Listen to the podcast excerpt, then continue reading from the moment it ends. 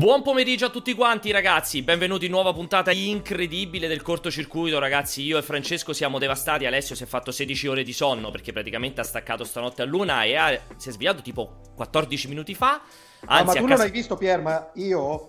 c'ho i braghini perché ero fuori a prendere il sole. È il modo migliore per iniziare questo. E tra l'altro aggiungiamo anche che, come vedete, a casa d'Alessio ci sono ancora le serrande abbassate, perché come vedete è buio. Da me e Francesco c'è la luce del sole, da Alessio è ancora buio. Mi dispiace. E poi Pierpaolo ha dormito anche di sovente in diretta.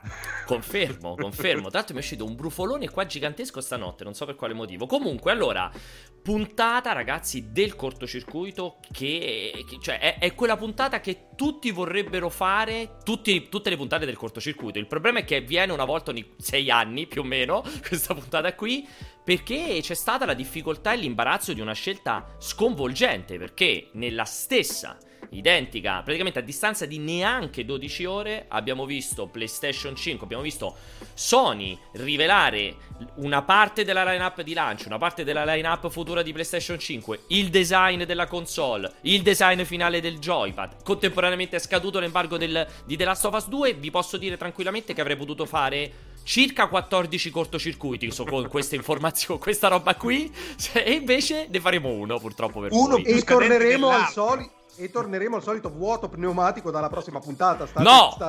Peggio Alessio, faremo almeno comunque 6 puntate con la stessa roba. In ogni caso esatto. Peggio ancora, perché già sapete tutto, e per altre 6 puntate ne parleremo. A quel punto è quasi meglio, no? Il vuoto pneumatico che conforta. Ma oggi quindi, Pierpaolo, mi confermi che parleremo di Next Gen, visto che finalmente sono uscite le recensioni di Last of Us 2 e di altra robetta che è stata annunciata ieri sera. Sì, giusto. Però così random. La Next Gen è lì. La Next Gen è in The Last of Us 2, lo confermiamo assolutamente, possiamo dirlo, The Last of Us, già lo possiamo dire ancora prima di iniziare, perché come vedete lo passo mentre ne stiamo parlando, eccolo qui, un sommario incredibile, no, anzi prima lo leggerò, tanto è bello. The Last of Us 2, redazioni disgiunte per un giudizio univoco, questo è il primo titolo, cioè questo ragazzi è un titolo che già fa capire che puntata ci aspetta quest'oggi, redazioni disgiunte, perché insieme a Francesco di Multiplayer a parlarne ci sarà anche Luca Liguori di Movieplayer e Simone Di Gregorio di Lega Nerd, che parleranno qui con noi fra pochissimi minuti, arriveranno. E poi c'è un secondo argomento, PlayStation 5, una conferenza concreta. Ma il design? Questo è cliffhanger proprio... visto che no, perché siamo tutti, credo più o meno tutti, poi sentiremo appunto anche Luca e Simone, più o meno tutti concordi, in realtà non tutti concordi perché adesso era anche un po' più scettico, però diciamo più concordi sulla concretezza di questa presentazione e tutti ugualmente concordi sulla bruttezza di quel design della console, più o meno, poi vedremo, poi ne approfondiremo questa parte qui. Scusami Pierpaolo, posso chiedere a Alessio di smetterla di scrivere i commenti sotto la recensione della Last of Us? Perché questo è chiaramente il tuo, dice: mi spiace caro Serino, ma la grafica e la storia di The Last of Us è molto meglio di tanti giochi visti ieri sera, il voto è un 10 pieno, leggiti la recensione di Fossetti e arriverai il voto 10, grazie. Questo non può che essere Alessio. Sono i miei minions. Allora, diciamo quindi una puntata, un'ora e mezza che sarà ricchissima, e tra l'altro vi voglio lasciare con un altro cliffhanger. Sto cercando di organizzare un cortocircuito prossimo venerdì. Non, dico solo una cosa, un cortocircuito serale. Non lo sanno neanche ancora Alessio e Francesco, l'hanno scoperto in questo momento che venerdì prossimo saranno occupati il venerdì sera e non il venerdì pomeriggio. Questa è la promessa, poi vedremo cosa succederà lì davanti di prossima settimana. Detto questo, vedo già l'orrore nei loro occhi. Allora, diciamo, Francesco aveva già un matrimonio organizzato per il prossimo venerdì sera. Praticamente sì. Allora, dicevamo, questo, prepariamoci a una puntata incredibile. Garantisco che non è una live con spoiler, garantisco che il gameplay che passerò fra poco di The Last of Us 2 sarà lo stesso che avete già visto nella videorecensione, ed è un gameplay completamente privo di spoiler, perché per fare la videorecensione eravamo soggetti a tutta una serie di indicazioni ferree di Sony e al B-roll stesso di Sony, quindi assolutamente privo di spoiler. E Pierpaolo mi ha messo un hack nel computer, mi ha impedito di vedere qualsiasi contenuto sapendo che potevo essere potenzialmente lesivo di questa. Esatto, confermo. Alessio girava nei nostri drive condivisi, quelli redazionali, dove io prima di avere tutte le precisazioni da Sony avevo caricato tipo le prime 14 ore di gioco tipo, e Alessio era lì che cercava di guardarle tutto quanto, ma non c'è stato verso. Allora, Dicevamo, ci siamo quasi, dai. Allora, iniziamo subito a questo punto. Anzi, subito, iniziamo a questo punto. Vabbè, le solite note informative. Il cortocircuito, ragazzi, 90 minuti dalle 15 alle 16:30, in cui parliamo di tutto, principalmente di videogiochi, ma non solo. Siamo reduci da una fila di ospitate incredibili che non potrà che concludersi entro l'estate con un'altra pornostar. Lo possiamo già annunciare questa cosa qui, perché sono stati tante puntate di seguito con contenuti troppo seriosi per i nostri standard. C'è un momento in cui ci dobbiamo un po' divertire, arriveranno però più avanti, non in questa puntata. Vi ricordo come al solito che c'è qua sopra, lo vedete scritto qui, il gruppo ufficiale del cortocircuito su Telegram. Potete entrare liberamente, lì potete chiacchierare quanto vi pare, cioè pieno di gente che si diverte a parlare di videogiochi e non solo, quindi vi invito lì, e lì è l'unico modo che avete per fare le vostre domande vocali che in realtà, già ve lo preannuncio, probabilmente oggi non passerò perché c'è troppo di cui discutere. Detto questo, andiamo, presento subito gli ospiti, li faccio entrare. Che potreste confondere per pornostar. Esatto, quindi in realtà non sono pornostar, lo posso affermare. Eccoli qui, li vedete. Ovviamente c'è Luca Liguori, responsabile editoriale di Movieplayer. Buon pomeriggio, Luca. Ciao a tutti. Perfetto, e dopodiché abbiamo ovviamente Simone Di Gregorio, che invece arriva dalla scuderia di Lega Nerd, redattore che tra gli altri segue molto da vicino la parte intrattenimento, videogiochi. Hai fatto anche qualcosa a film, forse, secondo me, serie, se non ricordo male? No, faccio insieme a Gabriella e Valentina, praticamente siamo noi tre a fare il grosso della copertura cinema, io, Valentina e Gabriella su Lega Nerd. No, quindi sì, faccio anche quello su Lega, sia quello che videogiochi. Mi piace l'uso del termine scuderia, perché fa subito scuderia schicchi. Esattamente, esatto. In questo momento è perché sono considerati muli da soma. Esatto, la scuderia è più da muli da soma, confermiamo. Mi piace. Quella di schifanoia. Mi piace come definizione, beh. Ragazzi, quindi non so che cosa voglia dire, ma hype train dalla chat. Io intanto è arrivata mia figlia che non vedevo da giorni, quindi l'ho abbracciata e spupacchiata qui vicino. Allora, iniziamo subito a parlare, andiamo subito al dunque. Partiamo da The Last of Us 2. Allora, io e Francesco ne abbiamo parlato tantissimo questa mattina nella pausa caffè fiume di 2 ore alle 9 di mattina. C'è la videorecensione, c'è lo splendido e lunghissimo pezzo di Francesco e c'è, credo stia andando in pubblicazione, andrà in pubblicazione anche una chiacchierata che abbiamo fatto io e Francesco, una ventina di minuti, registrata subito dopo che lui aveva finito di scrivere il pezzo. Quindi io vorrei lasciare in primis la parola ai due ospiti, e parto da te, Luca. Allora, una splendida recensione che vi consiglio di vedere su Movieplayer, una recensione a cui Luca ha dato un sonorissimo 5/5. Su Movieplayer rispetto a Multiplayer la votazione è con le stelline, quindi è il 5 o 10, scegliete voi quanto vale la mezza stellina che possono mettere. Per me vale comunque come un 10, per fra virgolette, mi piace quella cosa lì, da 1 a 10. Detto questa cosa qui, Pierpaolo, è stata fatta la videorecensione da Movieplayer, perché come sai i nostri utenti non sanno leggere. Esatto, confermo. C'è anche quella fatta appositamente per te, Alessio. Esatto. Contestualizzata per il momento storico, come Piano il Vento. Disclaimer. Esatto, confermo assolutamente. C'è anche la videorecensione sul canale YouTube di Movieplayer, che naturalmente potete andare a vedere, gestito dallo splendido Giuseppe. Allora, una recensione in cui il primo commento è stato: ma perché non lo recensisce anche Multiplayer? Che ovviamente abbiamo dovuto specificare. Lucidissimo il commento. Allora, è importante perché ho bisogno di fare un piccolissima, non un profilo, però spiegarvi, Luca, oltre a essere un incredibile cultore del cinema, insomma, magari qualcuno di voi appunto legge Movieplayer, è anche un grande giocatore, e tra l'altro, qui non so se sbaglio, sei anche abbastanza legato a PlayStation storicamente, cioè comunque sei tra quelli che ha apprezzato veramente molto la deriva comunque cinematografica matura di PS3 e PS4, super giocatore di The Last of Us che ha stradorato, e arriva appunto a fare un commento importante, un giudizio importante, il massimo voto su The Last of Us 2. Allora, chiaramente, senza entrare cioè quello che è spoiler per la recensione vale ovviamente anche per questa live, quindi evitiamo qualsiasi cosa che purtroppo non si può dire, e senza riraccontare la tua recensione vorrei che ci raccontassi, cioè, perché ti è piaciuto così tanto The Last of Us 2? Beh, allora, sì, come dici tu, intanto io sono un videogiocatore da sempre, però effettivamente un po' per il lavoro che faccio, un po' perché il tempo, come sempre meno, diciamo, i videogiochi che più mi hanno colpito nell'ultimo decennio sono sempre stati quelli molto cinematografici. The Last of Us per me rappresentava da questo punto di vista, diciamo, un po' l'eccellenza, perché da un punto di vista narrativo, per i temi, per approfondimento dei personaggi, era veramente qualcosa di, secondo me, un gradino superiore a quasi tutti quelli che l'avevano preceduto. E quindi io sono arrivato veramente con The Last of Us 2, che lo aspettavo tantissimo, però ammetto che era un po' prevenuto, nel senso, io sono partito con sarà difficilissimo riuscire a raggiungere quelle vette, e non vi nascondo che quando l'ho iniziato a giocare ero colpito da tantissime altre cose, tantissime, veramente splendido, no? Tecnicamente, tutto quello che ti dà, però c'era una parte di me che diceva non lo so, secondo me forse non hanno voluto rischiare, secondo me è un po' troppo simile al primo.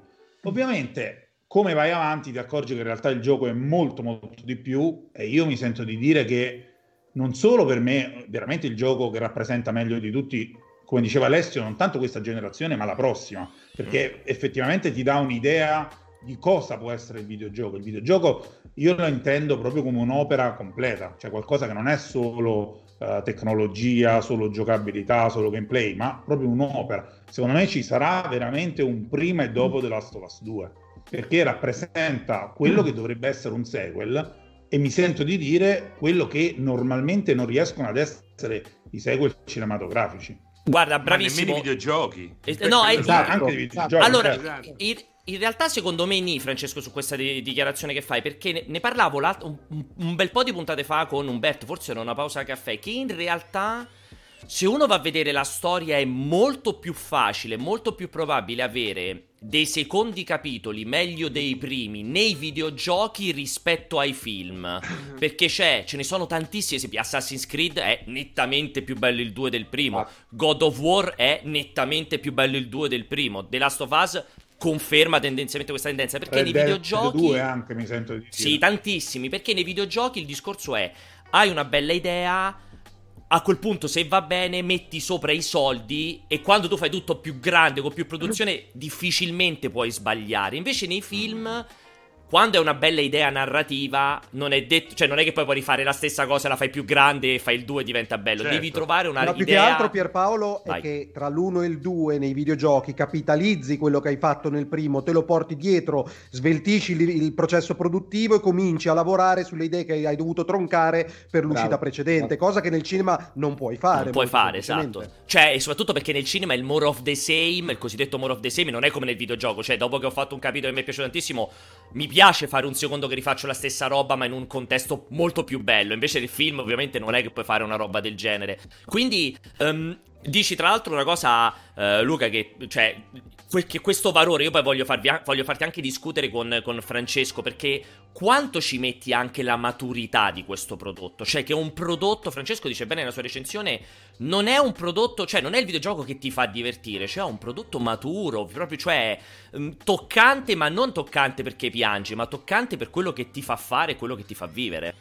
Sì, ma secondo me è veramente la forza del gioco, perciò il motivo per cui vi dicevo a un certo punto è scattato qualcosa che mi ha fatto capire che effettivamente mi trovavo davanti a un capolavoro, e l'ho capito a metà, non l'ho capito alla fine, non l'ho capito perché c'è un grande finale, perché lo capisci perché capisci cosa effettivamente vogliono fare con quel gioco, e veramente è sfruttare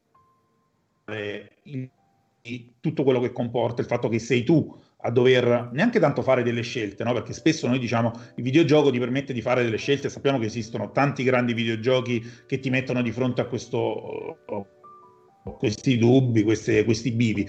Qua non c'è mai, cioè qua c'è il vivere determinate cose e fartele vivere dall'interno, è quello che è incredibile, è quello che riesce a fare, no? Un grande romanzo, una grande serie. Purtroppo abbiamo un po' di problemi di connessione, mi sa, con Luca. Caratteristiche sono proprio del videogioco. Ok, tra l'altro è interessante perché è bello, perché The Last of Us, essendo comunque un'avventura che dura dalle 30 alle 35 ore, ma anche di più se alzi comunque la difficoltà, questa è una cifra che equivale quasi a 2 stagioni di un Games of Thrones, capito? Sì. Quindi stai parlando di una roba veramente imponente se la metti al fianco di un altro esponente dell'intrattenimento, ma in questo caso non nel videogioco, ma una serie TV tra le più amate, ecco. Esatto. Secondo me questo va preso in considerazione, perché in un altro contesto ti bastano 7 ore, in un videogioco nemmeno ti bastano 7 ore. Te lo tirano dietro 7 ore di gioco. Confermo assolutamente. Tra l'altro poi discuteremo anche del discorso serie TV, visto che a questo punto per quello che mi riguarda c'è un'aspettativa tendenzialmente infinita nei confronti della serie TV di HBO, perché insomma davanti a tanto materiale probabilmente non sarà neanche facile in termini di confronto. Però prima voglio tirare dentro anche Simone, anche il suo giudizio. Anche lì abbiamo un giudizio di eccellenza. Simone, ti rifaccio la stessa identica domanda. Cos'è che ti è piaciuto? Cosa ti ha colpito di questo titolo? Allora, io estendo molto il discorso che ha fatto Luca, no? Dell'opera intesa come videogioco, ma in maniera leggermente diversa, ovvero si parlava di come, in realtà molti lo hanno fatto, di confrontare The Last of Us Part 2 con un film, comunque con il cinema. Sì, ma fino a un certo punto, ovvero che comunque è un gioco che sfrutta talmente tanto la forza del medium videogioco in sé, che secondo me si distacca molto dall'idea di imitare il cinema. È un'esperienza completamente diversa, nel senso che secondo me se trasli un racconto del genere al cinema o in televisione, comunque non hai la stessa agency, no? Mi verrebbe a dire in inglese, cioè non hai l'interazione con il gioco, non hai la repulsione verso le azioni che stai facendo, che sta alla base poi alla fine del concept del gioco, ovvero se tu non fai quelle azioni, non ti senti sporco, non ti metti in dubbio compiendo quelle azioni, perde gran parte della potenza l'opera. E secondo me, se guardi il primo The Last of Us, secondo me è un'opera molto adattabile in televisione, al cinema, quello che volete. Però The Last of Us Part 2 secondo me è una storia che nasce per essere videogioco, sfrutta quello che è il videogioco come meccaniche, come potenzialità interattive, e per questo per me ha vinto tutto. Nel senso, io quando mi sono reso conto, riflettendoci, del fatto che fosse un'opera nata per essere videogioco, a quel punto mi sono convinto di più a dargli appunto 9.8, e non mi sento nemmeno di sindacare chi gli abbia dato 10 sinceramente, per me è un gioco che può anche è personale. Da 9,5 a 10 stiamo parlando di... lì è personale, però insomma comunque se posso aggiungermi a Simone, secondo me è vero, cioè nasce come videogioco e sarà difficilissimo da adattare, però non è impossibile.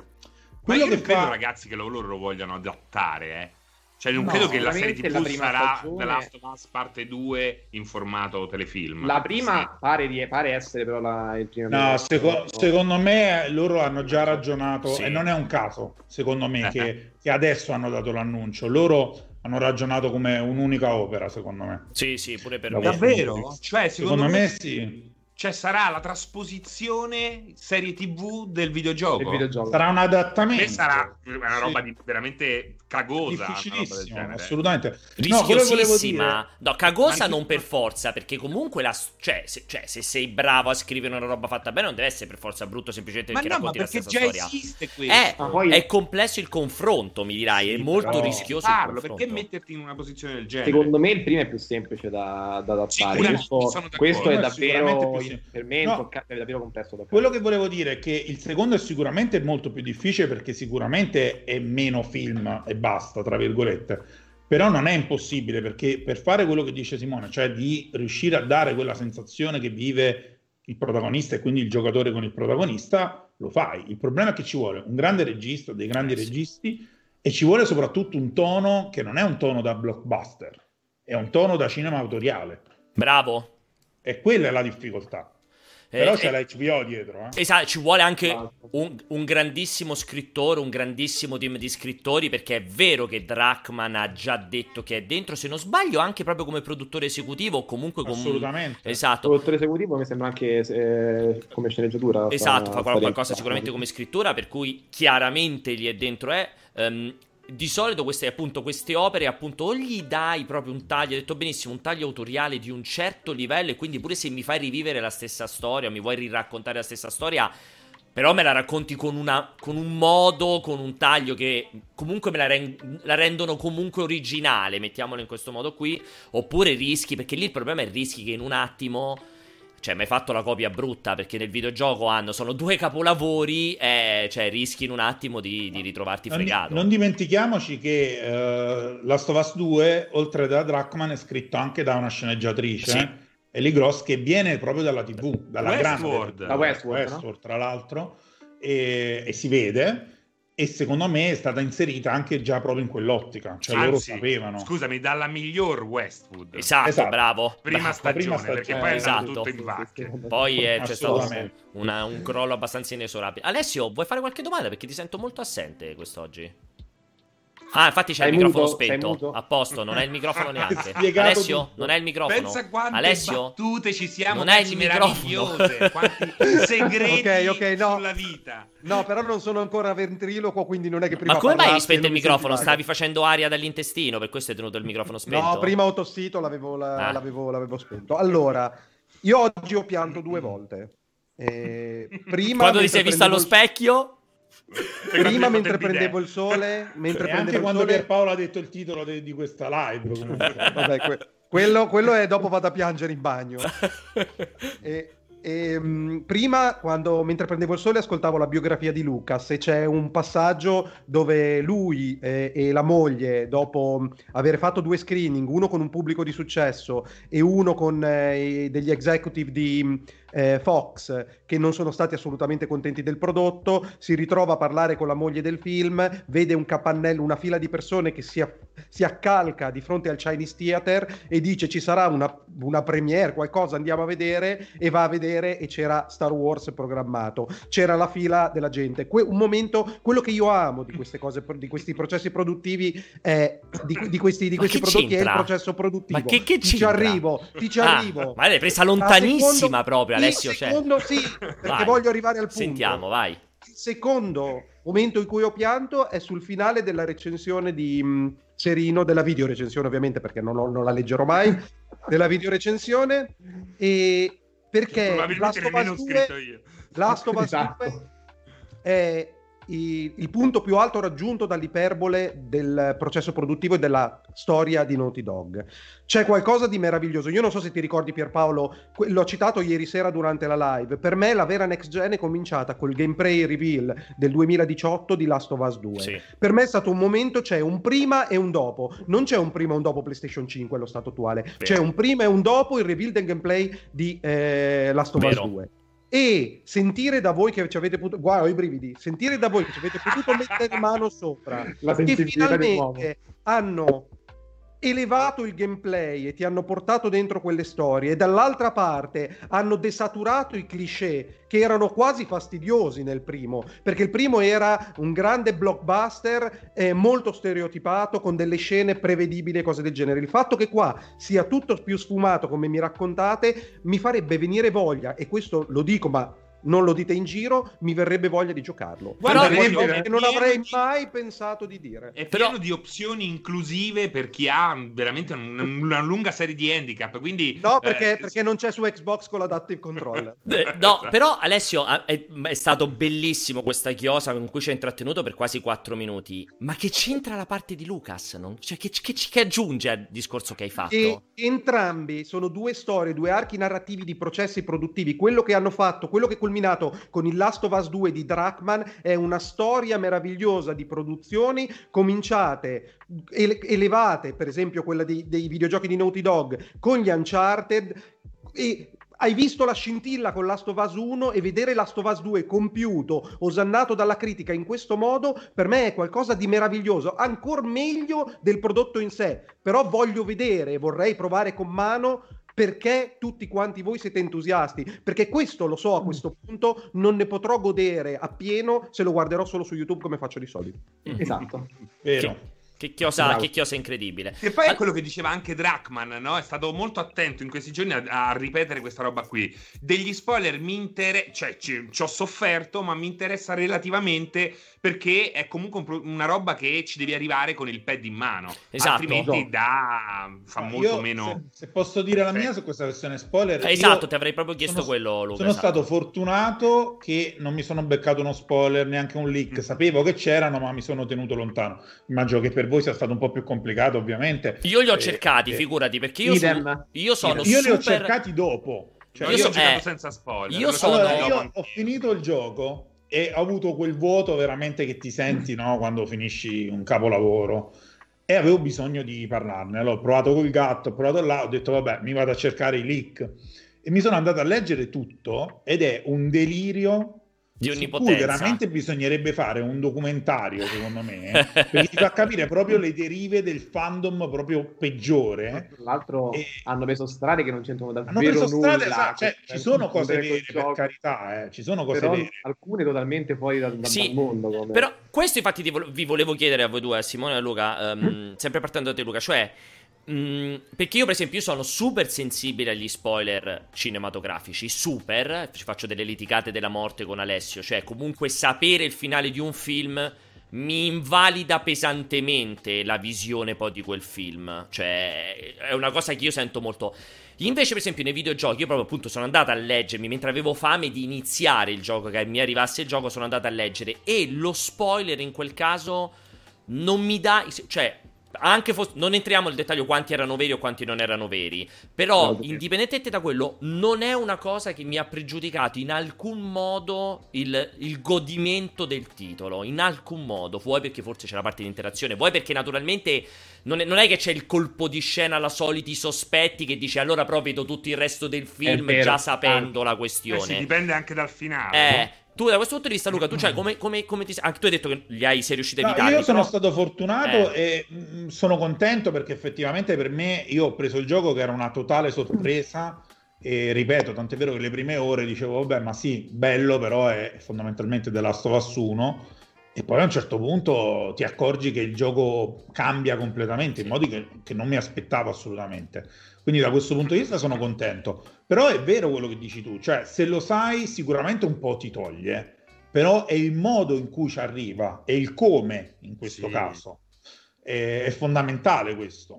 Se non vivi il crescendo... Cioè, tra l'altro io dico una cosa che ovviamente la capiremo noi che l'abbiamo giocato, decontestualizzata e completamente assurda, però cioè io che vivo di cinema... mi sono trovato per la prima volta davanti ad un cinema che non volevo entrare in un cinema, perché è un punto fondamentale nel gioco in cui ti rendi conto che il gioco sta cambiando e c'è una parte di te che è attratta da questo cambiamento, ma c'è un'altra parte che è bloccata. E dice sì, perché... non voglio vedere quel cambiamento, non voglio vedere quel cambiamento. Sì, e questo a me in un videogioco non mi è mai successo, perché al massimo il videogioco ti porta a voler scoprire cosa c'è dopo, Sì. Invece The Last of Us proprio 2 ti porta a questo, che è qualcosa veramente di incredibile, ti fa capire quanto veramente uno vive questo gioco in modo molto profondo, molto personale. Simo, dimmi pure la tua sulla questione. Sono d'accordo perché è un discorso di repulsione, cioè è una cosa che difficilmente vedi di comune, no? Cioè, penso che sia davvero una cosa rara, cioè il fatto di portare l'interazione non tanto per coinvolgerti ma per farti repellere quello che stai vedendo, quello che stai giocando, e quindi è già un qualcosa di assolutamente particolare. Poi per quanto riguarda il discorso spoiler, allora io sono come te Pier, quindi li ho letti subito appena sono usciti, ovviamente non è che mi sono fatti i cavoli miei, però giustamente essendo curioso mi sono andato a leggere. Ti dico, io il gioco l'ho giocato e non mi è cambiato assolutamente nulla, penso, sapevo un paio di snodi, sicuramente una cosetta probabilmente avrebbe avuto un impatto se non l'avessi letta prima, e penso tu possa immaginare cosa, però in generale comunque in realtà è sempre il solito discorso che faccio anche con i film, o parliamo davvero di un film che ha alla fine un colpo di scena tale che se lo sai prima ti pregiudica tutto il resto della visione, se no, cioè qua parliamo di una storia estremamente drammatica e secondo me in questa situazione conta molto più lo sviluppo rispetto al resto cioè rispetto al cosa succede, quindi sinceramente mi sono molto desensibilizzato rispetto agli spoiler recentemente in generale. Però non so se è successo solo a me, però giocando soprattutto la parte finale io mi sono trovato più volte a chiedermi che cosa succederà, cioè c'erano momenti in cui veramente... Fino a dove perché non sapevi cosa aspettarti, perché sai che in teoria la direzione è quella, però c'è una parte di te che si chiede sempre ma veramente stiamo facendo questo? Veramente arriveremo lì? E quindi può succedere tutto da quel punto di vista. Buzz, non sono convinto che ci sia proprio il fatto di non sapere cosa succede ti cambia effettivamente qualcosa dell'esperienza, che comunque sai più o meno... quello che sarà lo sviluppo del gioco, cioè, almeno dal mio punto di vista è comunque molto prevedibile come struttura, ma ciò non implica che si ha una narrazione scadente, è semplicemente un gioco che nasce con una certa poetica, mi verrebbe da dire, a livello di design e narrazione, la porta avanti, e quella è un po' una bussola a mio avviso. Quindi allora sicuramente qualcosa te la rovini, perché sapendola prima alcuni colpi di scena che sono nel gioco dei rovini, però cioè, è un gioco che davvero ha tanto di più, e questa l'interattività che ha dentro è talmente tanto importante per la narrativa che comunque se ti leggi gli spoiler è come se non ti fanno assolutamente nulla rispetto all'esperienza totale, almeno dal mio punto di vista. Ma scusate, cioè questo si applica a tutte le grandi opere di qualsiasi livello. L'importante è sempre il come, non il cosa. Si contano veramente sulla dita di una mano gli spoiler che possono rovinare delle grandi opere. È ovvio che nel Sesto Senso sapere lo spoiler ti incasina completamente, i soliti sospetti, Fight Club, perché vive è strutturato sul colpo di scena, ma sono veramente poche le grandi opere basate su un gimmick del genere. La maggior parte delle cose sono situazioni costruite, personaggi approfonditi e cose del genere che ti muovono indipendentemente che tu sappia che cosa accadrà. Cioè l'arrivarci è il come ci arrivi a quel colpo di scena, e gli dà un significato che è totalmente diverso da averlo sentito al bar davanti a un caffè, o arrivarci per i primi 45 minuti di film, 60 minuti di film in cui stai investendo tutto te stesso. E questo mi sembra chiaro che siano riusciti a farlo. Assolutamente, ma infatti perciò dicevo andrebbe fatto quasi un documentario, uno studio su quello che è successo, perché ti fa capire come effettivamente è proprio questo voler cercare gli spoiler, questo criticare a priori, a prescindere. Cioè ti accorgi invece giocandolo di come una scelta che chiaramente buttata là così è distruttiva, è provocatoria, il fan non l'accetta, invece poi giocando o vivendo il film o leggendo il libro cambia completamente, il modo in cui tu la vivi quella cosa e anche l'accetti. Quindi sicuramente sono spoiler nocivi, ma capisco che Druckmann sia preoccupato fino a un certo punto, perché secondo me lui è talmente convinto della qualità del lavoro, della scrittura, giustamente, che sa benissimo che molti si ricrederanno. Scusate, una piccola controprova, una piccolissima controprova di questo è che grandi opere anche basate dove il colpo di scena è una questione importante, non è che non li riguardiamo più, non li consumiamo più, perché sappiamo il colpo di scena. Me lo torno a guardare con piacere se l'opera è compiuta. Sì, ma Star Wars insegna, non è che siccome sai il discorso di Darth Vader non me lo guardo più. E ti voglio fare quest'altra domanda, perché ne parlavo Luca e poi ovviamente a cascata anche Simone, perché ne parlavo stamattina con Francesco, la questione, visto che tu l'hai accennata anche, la questione autoriale nel videogioco, perché c'è tanto questo discorso della differenza sostanziale, abissale, chiaramente legata alla molta minore maturità del medium videogioco rispetto a quello cinema, cioè del concetto dell'autore, del director, del regista, cioè scegliamo come chiamarlo in campo videoludico, e rispetto a quello cinematografico, cioè nel cinema hai quei decine e decine di grandi nomi che ti fanno già capire l'opera dove va a parare, cioè quello è di Nolan, quello è di Aronofsky, cioè Von Trier, eccetera eccetera. Nel videogioco questa cosa è super super ridotta, super limitata a pochissimi, esatto, cioè il Kojima, perché è stato in grado di creare, volente nolente, in bene o in male, ma insomma sai cosa ti aspetti in questo ambito, tu ti senti di inserire a questo punto Neil Druckmann? Ma per me assolutamente questa figura contestata, perché non è una figura che è tutta rose e fiori. Capisco che sia contestata, perché ovviamente va in una direzione diversa rispetto a quella che è il videogioco in qualche modo tradizionale, per esempio per me Uncharted 4 per me è un grandissimo gioco, veramente un grande gioco, perché ha queste caratteristiche che ovvio possono anche non piacere, io lo capisco benissimo che possano non piacere a chi si aspetta un videogioco in un certo modo. Qua ci avviciniamo molto al cinema, ci avviciniamo molto alla narrazione seriale, abbiamo dei videogiochi dove i personaggi, l'approfondimento dei personaggi, il rapporto tra loro è fondamentale, E per me Uncharted 4 in qualche modo rispecchia appunto The Last of Us 1 e 2, perché il rapporto tra i protagonisti è fondamentale, Tant'è vero che aggiunge il fratello in Uncharted 4, ma anche il rapporto con la compagna è molto diverso rispetto ai precedenti. Per me quello è un valore aggiunto enorme. Cioè, secondo te, ti volevo fare questa domanda difficilissima, scusami se ti interrompo e te la faccio ancora più specifica. Secondo te, affinché un autore di un videogioco venga ricordato, riconosciuto, si avvicini al concetto dell'autore cinematografico, deve necessariamente fare un videogioco dal taglio cinematografico?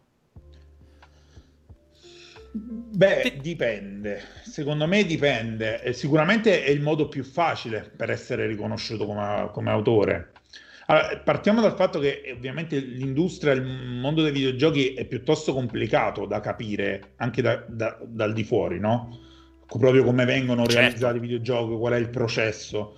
Quindi l'aggiungere directed by, written by, in questo senso ha aiutato molto a capire quali sono le figure chiave poi in un videogioco. Però queste figure chiave sono cambiate negli anni, perché è ovvio, dipende molto dal tipo di prodotto che stai facendo.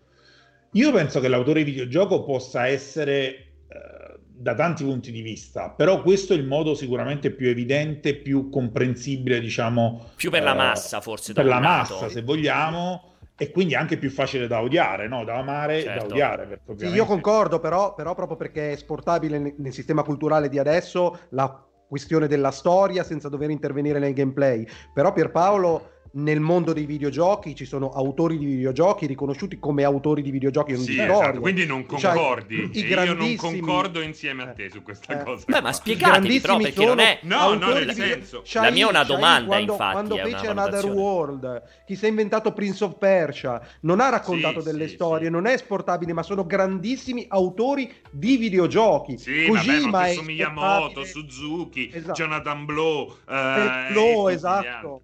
Cioè questi sono, soltanto che non sono esportabili al pubblico di massa perché non ha consumato il loro prodotto, perché il prodotto non è consumabile, non è accessibile. Però è questa... No, ma magari l'ha consumato ma non lo sa. Però è questa la mia domanda. Oppure, io, attenzione, perché io però non ho mai detto, però, non mi mettete però in bocca, però non ho mai detto. No, tu hai detto, se per essere riconosciuti bisogna comunque lavorare in un campo di videogioco cinematografico. Per essere riconosciuti, esatto, dalla massa, cioè il concetto è, forse è più facile perché...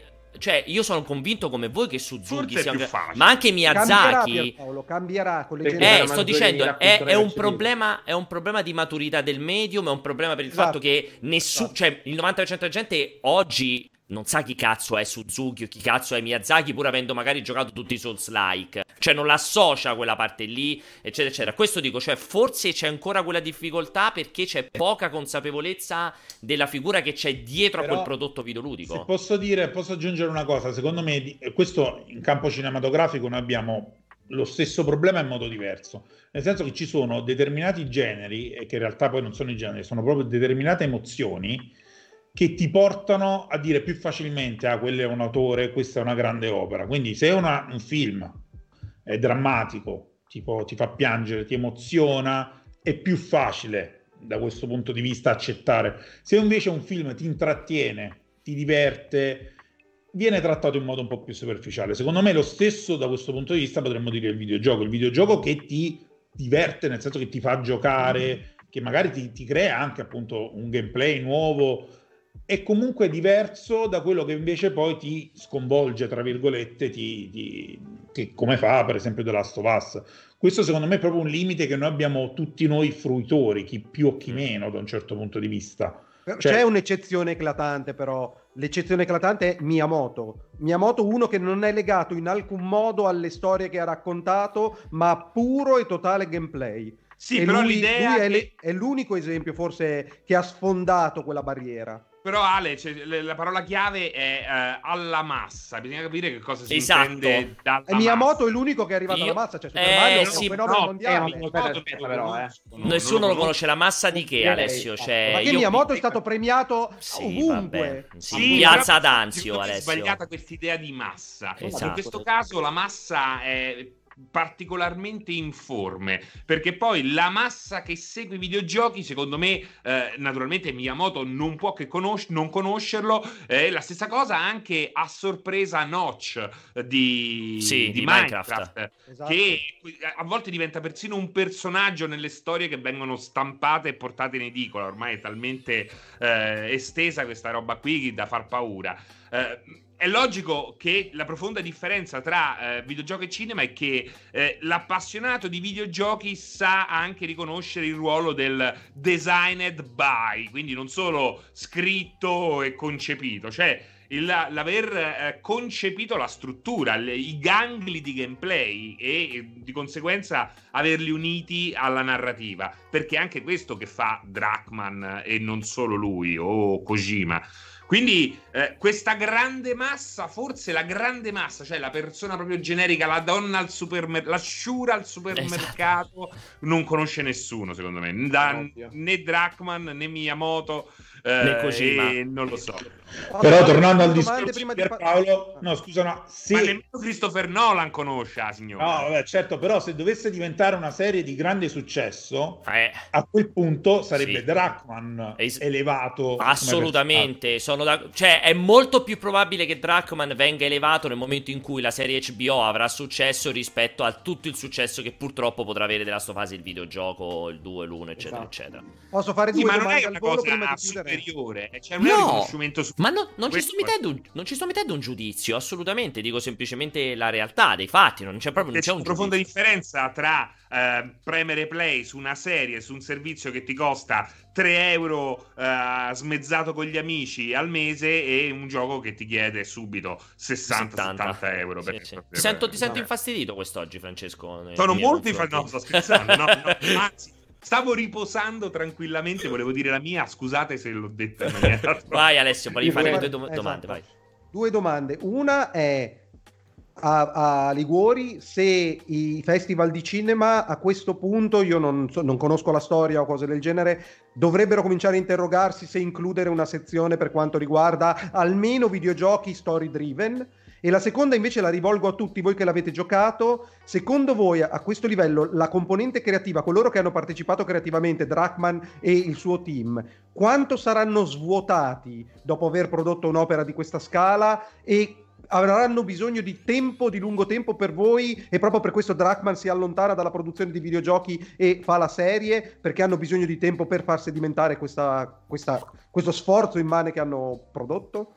Luca, inizia dalla domanda quella cinema. A me mi dispiace perché purtroppo Alessio ha un problema nel fare le domande, io me ne rendo conto.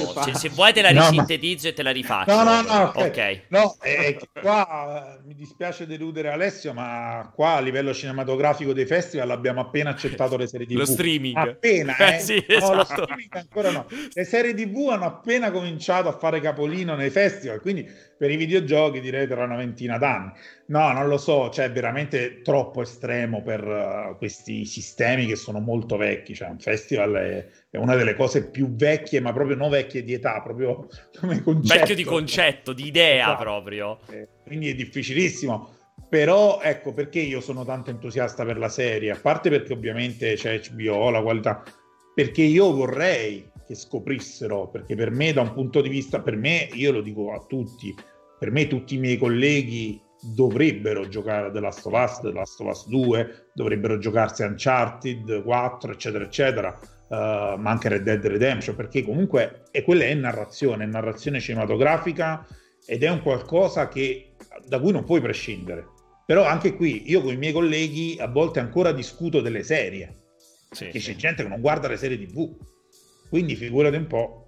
Non è facile. La questione invece parto da te, Simone. La questione quella che faceva Alessio su saranno, si sentirà cioè Naughty Dog post The Last of Us 2, quanto è difficile, cioè, allora, quanto si sentirà leggera, ecco, mettiamola così. Allora, diciamo che il burnout dopo ogni sviluppo loro specialmente l'abbiamo visto con Uncharted 4, con Straley che è totalmente svampato proprio per questo discorso. Tra l'altro, una piccolezza, tanto non penso sia spoiler, viene ringraziato lo Straley nei sì, titoli di coda di The Last of Us Part 2, quindi questa è una piccolezza molto carina. Credo siano rimasti grandi amici, credo che Druckmann, esatto, debba molto a Straley su alcune, esatto, scelte, sì, fatte. Poi comunque penso che lo sviluppo l'abbiano anche iniziato insieme loro, poi dopo Uncharted 4 sono bloccati, eccetera, eccetera.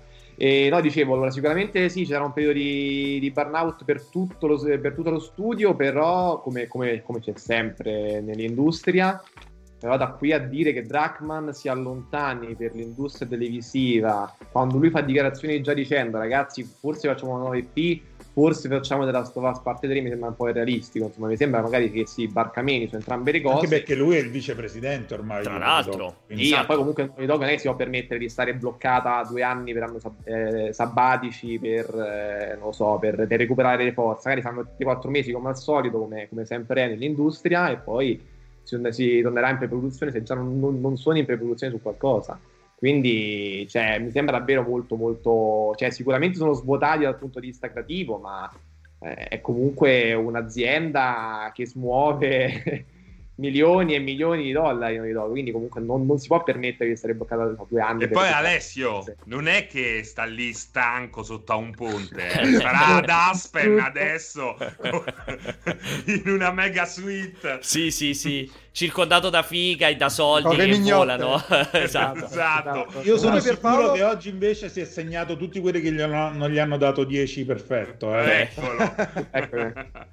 Comunque Pierpaolo giustamente fanno notare in chat che dovresti impormi, come per i vocali del cortocircuito che ascolteremo, i 20 secondi per fare le domande. Adesso Alessio fa la domanda, tiro fuori il cronometro, tic, e poi ti fermo quando va. Allora, abbiamo detto tanto di The Last of Us, vedevo che c'era gente che scalpitava lì sotto in chat, vogliono sentirci parlare anche di PlayStation 5, quindi io prima di tutto vi ricordo, se volete ancora sapere qualcosa di The Last of Us 2 avete solo con l'imbarazzo della scelta, c'è il pezzo di Luca insieme alla videorecensione di Movieplayer, quindi con il taglio un po' più cinematografico, ma non completamente, cioè non è che Luca si è messo lì a fare la recensione sulle inquadrature e sulle luci naturalmente, e c'è ovviamente la recensione di Lega Nerd appunto seguita da Simone, quindi avete anche il suo punto di vista, naturalmente su Multiplayer, sul sito di videogiochi trovate oltre recensione e videorecensione 1 miliardo di video, e purtroppo continuerete a essere circondati e sommersi di roba su The Last of Us, che è un po' tipo Avengers per Luca quando esce, purtroppo sono 490 articoli. Ma infatti posso dire che leggendo i commenti sotto il vostro Facebook in questi giorni io, c'era una parte di me che diceva almeno non rompono il cazzo solo a noi, esatto. Sì. Perché quando ti dicono ma parlate solo di Avengers, tu dici cazzo, 2 miliardi di incassi, cioè esatto. 200 milioni di persone l'hanno visto, è normale che ne parliamo, no? Comunque, ma poi il bello che te lo dicono pure quando non ne stai parlando così tanto. Allora, andiamo a parlare così su PS5, vi faccio vedere sotto, faccio partire questo birolo di tutta la roba mostrata, annunciata ieri. Allora, una conferenza, insomma, aggiungo poco sulla questione, anche qui su Multi trovate qualsiasi cosa se volete rivedere ogni cosa nel dettaglio. È puramente casuale che sia partito con Hitman, non è voluto, perché ve lo dico, semplicemente ho messo random, i video sono partiti a caso. Allora, Luca, parto da te. Tu ovviamente hai seguito, ieri ti è capitato di intravedere tutto quello che è successo.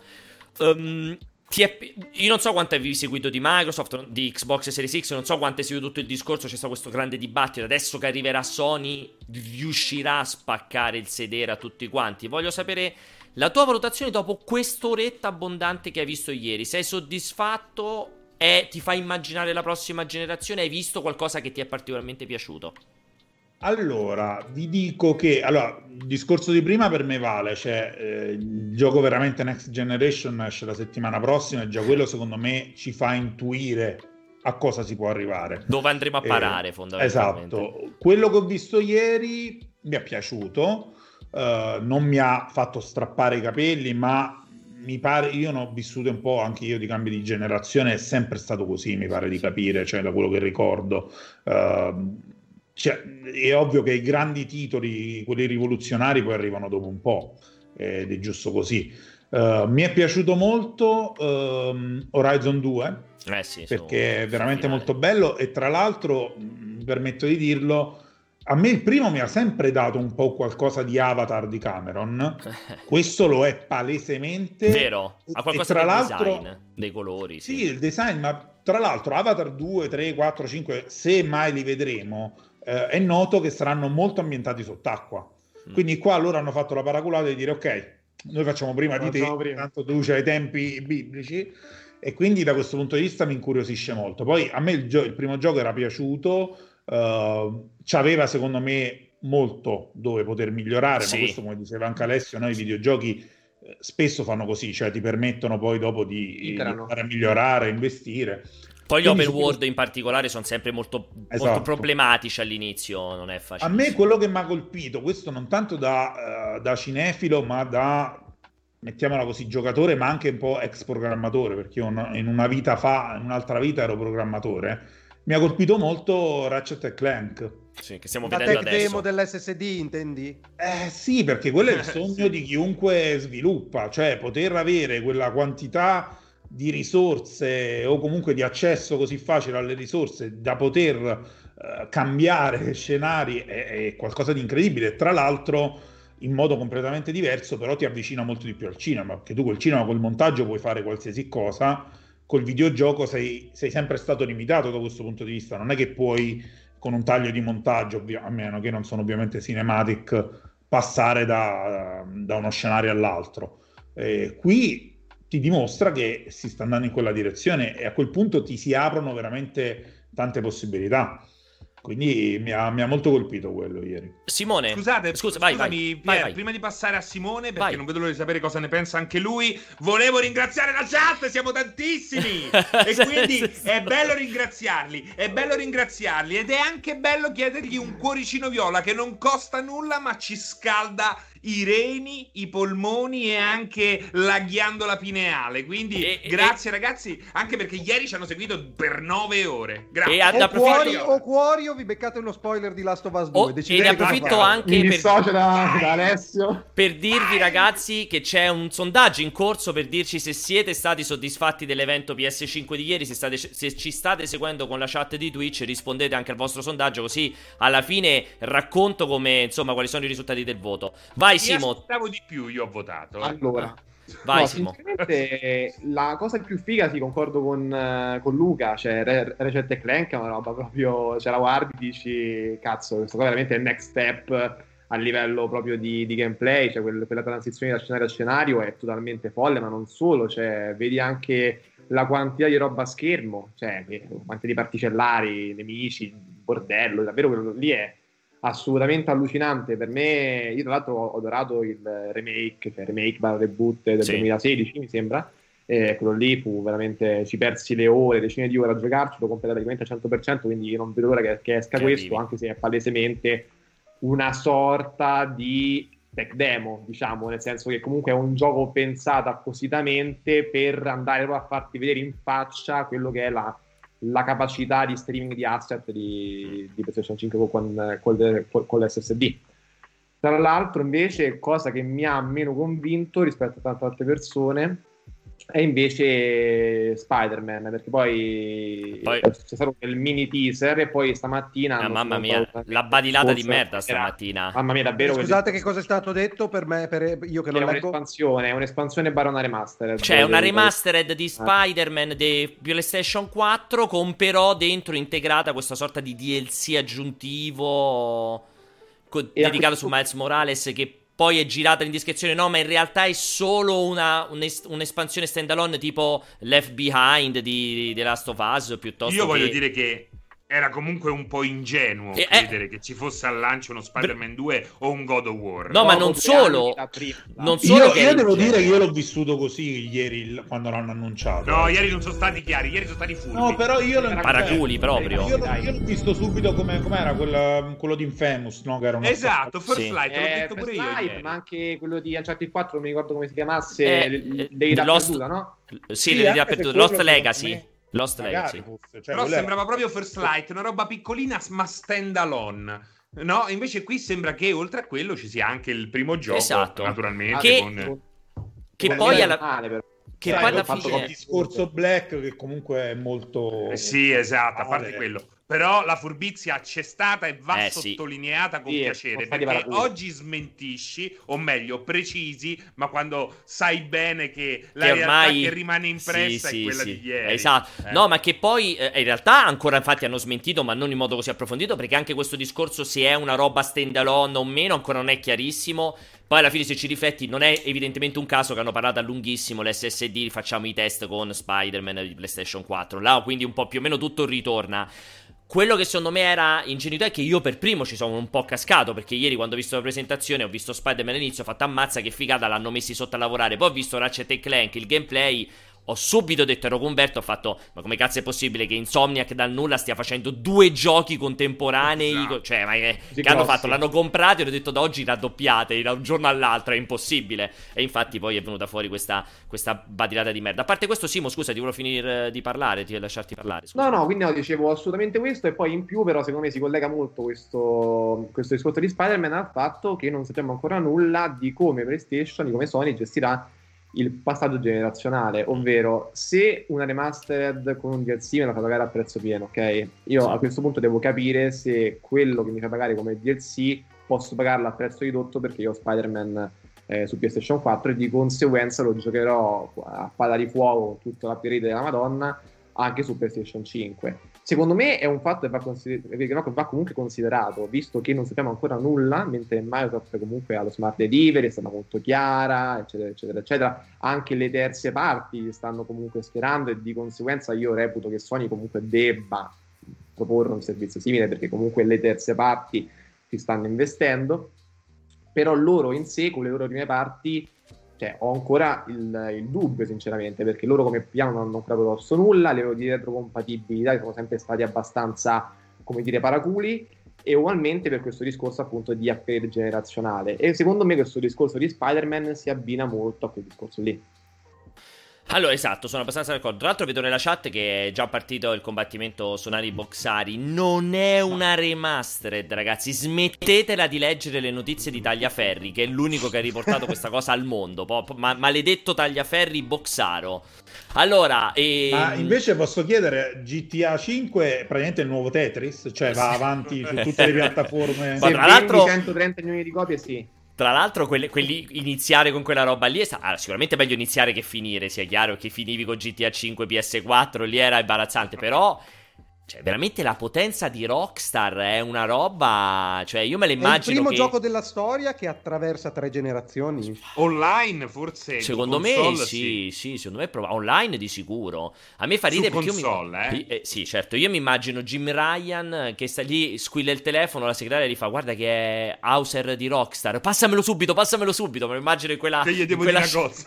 In quella scena lì, perché è incredibile, c'è una roba del genere. Vabbè, comunque lì chiaramente c'è la volontà, secondo me, di Rockstar. Mi aspetto la piattaforma di digital delivery concorrente di Steam e di Epic per sempre, con quei soldi che hanno. Cioè dovranno farci qualcosa con quei soldi prima o poi, visto che chiaramente non ci stanno sviluppando giochi.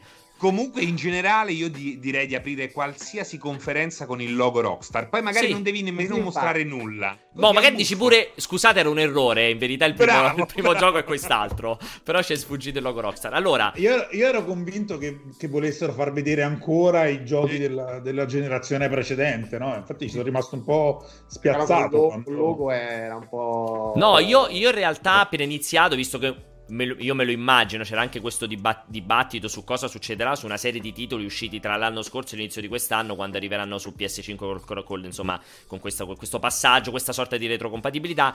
Credevo che fossero già pronti ad annunciare il Red Dead Redemption 2 Remastered per PlayStation 5, che secondo me ci poteva cascare. E qui tra l'altro c'era anche il dibattito che facevamo ieri durante il pre-PlayStation 5, insomma il pre-evento, se Rockstar sarà una delle prime a far pagare una remastered di quel tipo, perché teoricamente tu puoi giocare a quello PS4, ma se lo vuoi giocare meglio devi rispendere altri €70. Ne discutevamo che sarà un momento molto complesso quel passaggio dell'industria. Però a parte questo, allora diciamo comunque la conferenza mi sembrate più o meno tutti soddisfatti, forse tranne Alessio. Tu Alessio ti aspettavi di più, giusto, dalla Next Gen, mi raccontavi. Parlo della conferenza e dei giochi. Io l'unica cosa che ho visto di Next Gen, come avete citato tutti perché era la cosa più evidente, era Ratchet & Clank, che prima ho svilito come la tech demo dell'SSD, però devo dire che alla luce delle parole di Liguori non avevo messo a fuoco, anche tu Pierpaolo che mi dicevi sempre non vedo l'ora di avere caricamenti zero, però come la posta Liguori è veramente un cambio di grammatica. Esatto, nella produzione videoludica, quel cambio di grammatica veramente messo in mano degli sviluppatori creativi mi eccita, non vedo l'ora di vedere cosa saranno in grado di fare e cosa potranno inventare con quello strumento a disposizione. Ti commuove Alessio, dilla tu. No, anche per esempio, scusate, Horizon, bel trailer, però cioè o si vede come hanno sfruttato le nuove feature o non è next gen, è semplicemente pompato su PC, punto. Però sai, tornando al discorso di prima, no? Di scrivere per i videogiochi, fare l'autore, il regista, È ovvio che è sempre stato molto difficile scrivere video, per i videogiochi, sì, soprattutto perché devi fare i conti con appunto le problematiche tecniche, la mancanza di risorse, i limiti strutturali. È ovvio che tu più libertà dai e più a quel punto veramente l'autore e il regista può dare un'impronta più forte. Quindi questo vale per Ratchet & Clank, vale per Horizon, ma a un certo punto anche cose che al momento noi non possiamo immaginare potranno essere poi possibili, perché poi al contrario del cinema il videogioco poi ti dà tante altre libertà che a quel punto, cioè, veramente non esistono più limiti. È molto interessante come è cosa. Solo veramente la creatività e basta, l'unico limite che ti rimane in mano fondamentalmente. Tra l'altro continua a vedere dibattiti in chat perché cioè, è passato un po' questo messaggio del mi aspettavo, perché adesso io prendo il messaggio di Olly87 che è quello che ho visto tanto passare ieri sera sulla chiusura mentre facevate il post voi eccetera eccetera, cioè ci aspettavamo tutti qualcosa in più perché ci aspettavamo una roba spaccamascella, ci aspettavamo dei gameplay futuristici, non hanno presentato servizi paragonabili al Game Pass, non hanno mostrato come si accende la console, come si usa la persona fisica. Alla fine in realtà non è stata granché. Io ho visto tanto di questi commenti e tra l'altro io voglio tantissimo bene a tutti quanti i nostri lettori, perché si riduce sempre nel dibattito meglio Xbox o meglio PlayStation. In realtà però quando dite questa cosa secondo me dite proprio delle grandissime cazzate, perché quello che abbiamo visto ieri è tanta concretezza. Cioè se uno si è avvicinato alla conferenza di ieri convinto di vedere qualcuno che saliva sul palco virtuale con la console in mano, attaccava il cavo della corrente, l'accendeva, partiva la dashboard, sceglieva le impostazioni, scaricava il gioco, iniziava a giocare e faceva vedere mancano 6 mesi, 5 mesi, insomma, perché dovevano risolvere tutti una presentazione di un'ora? Cioè, avevano detto vi facciamo vedere i giochi, abbiamo un precedente importantissimo che è l'Inside Xbox, che universalmente è stato una grande delusione, universalmente. Ti ho detto vi facciamo mostrare i giochi, comunque abbiamo visto tanti giochi, abbiamo visto anche delle IP nuove, abbiamo visto delle esclusive, abbiamo visto delle idee di gameplay, aspettiamo vedere il gioco, abbiamo pure visto la console. Cioè sinceramente aspettarsi ancora di più, veramente non ho idea di che cosa. C'è però Pierpaolo, scusate. E non Pierpaolo, solo non, scusami, solo per chiudere, e non voglio che riparta il dibattito Pierpaolo e Sonaro, Multiplayer e Sonaro, perché non c'entra un cazzo quella roba, è l'analisi della realtà. Pierpaolo, per me però il problema qual è stato? È proprio quello che dici. Sony ha avuto una campagna di marketing basata sul silenzio totale, creando un hype mostruoso. Quello che ha fatto è il clickbaiting onesto alla Multiplayer. C'è un cane che sta scendendo dall'ascensore, non saprai mai cosa è successo, clicca qui, tu ci clicchi e il cane è arrivato giù con l'ascensore. Non c'è stato niente che è andato oltre quello che tutti si aspettavano, e perdonami, questo toglie la magia. Il cane esce dall'ascensore e dici grazie, ciao. Però Alessio, il design dell'ascensore com'era però? Esatto, c'è un video dedicato, ragazzi, andate a vedere il video meraviglioso su YouTube. Però quindi il tuo concetto è quando io rispetto le aspettative che ti eri fatto, allora sbaglio? No, sei onesto, ma sicuramente l'effetto wow si perde, non c'è stato l'effetto wow, ma ci sta. Infatti nessuno potrà mai dire a Sony hai fatto merda, ma nessuno potrà mai dire come no, c'è scritto un prima e un Alessio ci sono. Vabbè, ma a parte che vorrei capire chi è che si aspettava di vedere c'è un prima o un dopo, tutti, cioè ci sono tutti, tutto quello fino ad oggi.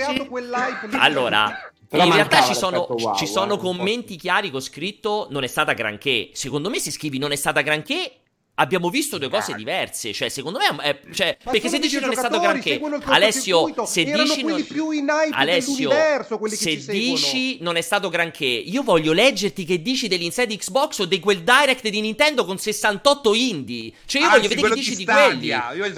Quello di Stadia, perché se quello... però Pierpaolo Pierpaolo che Microsoft a questo punto potrebbe uscirne ancora incredibilmente avvantaggiata, esatto, perché dopo aver derubricato velocemente la roba se ne arriverà con un evento che teoricamente noi continuiamo a costruire hype che dovrebbe essere l'evento definitivo dei giochi next gen della console. Infatti sto dicendo ad oggi, ribadisco ad oggi, cioè quello che mi dice quello di ieri non è granché, Porca troia, ma dove sei stato gli ultimi 3 mesi? Raccontami cosa è stato incredibile negli ultimi mesi quando ti aspetti una roba del genere. Che secondo me sei un po' fuori dalla realtà. Dopodiché, Simo, ti sentivo dire anche tu, dicevi è mancata la bomba, è mancato il fatto. No, secondo me è mancato un po' di ritmo. All'interno della conferenza ne parlavo pure prima con Antonio, no? Di là su Nirvana. Cioè, è mancato un po' di ritmo, a mio avviso. E sinceramente anche la fine della conferenza non mi ha fatto particolarmente impazzire. Che poi io, ovviamente, i contenuti nessuno li mette in dubbio. Cioè, veramente quello che si è visto ieri, cioè, tanto di cappello, Horizon, Resident Evil 8, Demon's Souls, eccetera, eccetera.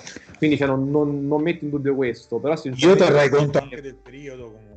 Sì, però insomma, comunque Sony e Sony, indipendentemente dal periodo, secondo me avevano le possibilità per organizzare comunque uno show meglio ritmato. Comunque a me il finale un po' così anticlimatico mi ha un po' ammazzato, sinceramente. Quindi... non è male, stai dicendo a Sony che la presentazione della console dal vivo è stato un evento anticlimatico? No, è veramente uno statement importante. No, perché comunque ti aspettavi un po' Morting alla fine, che non c'è stato, per esempio, no? Da una conferenza così importante. Vabbè, c'è stato Horizon 2. C'è stato Horizon 2, cioè, secondo me.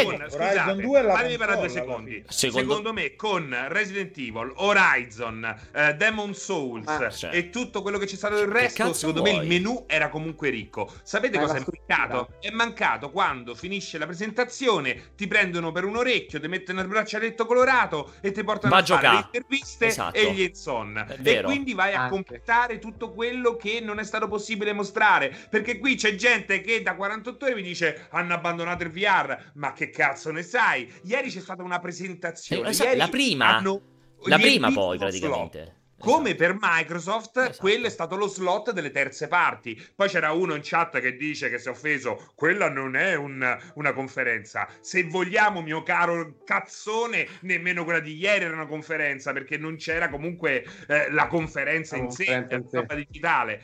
Finisco con un'altra cosa. La cosa più figa, secondo me, è questa leggenda che è circolata ieri, che tutti i partecipanti incredibile allo state of play, come lo vogliamo chiamare, fossero creati in computer grafico. È bellissimo, Sosa continua a girare questo, perché a un certo punto c'era la scritta tutto quello che vedrete segue.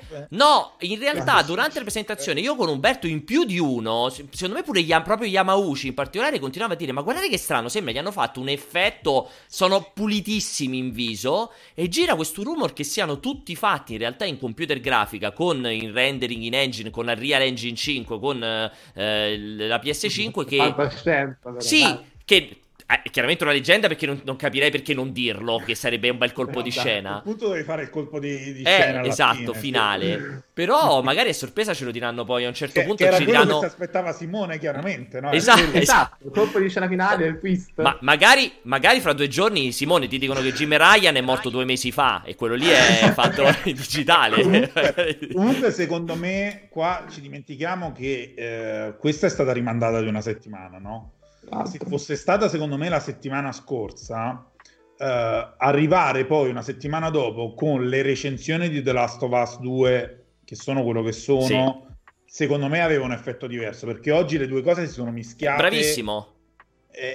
Però The Last of Us 2 è importante, cioè anche ti aspetta lui, cioè, nel senso, io dubito che alla fine le percezioni del pubblico mainstream di massa, cioè, ok, cioè, per le recensioni di The Last of Us per noi editoria sono importanti, ma pubblico X di cui... No, io non parlo di noi di editoria, io parlo del fatto che tu comunque, dopo che hai presentato la PlayStation nuova, fai vedere il miglior gioco della generazione. È palesemente una sovrapposizione, però dico, secondo me a livello di comunicazione a Sony non gli cambia nulla, quello è il discorso. Io non sono così convinto invece, Simo, io la penso in modo diametralmente opposto, perché onestamente per me sulla stampa generalista, sulla TV, sui telegiornali è già tanto se ti danno uno slot.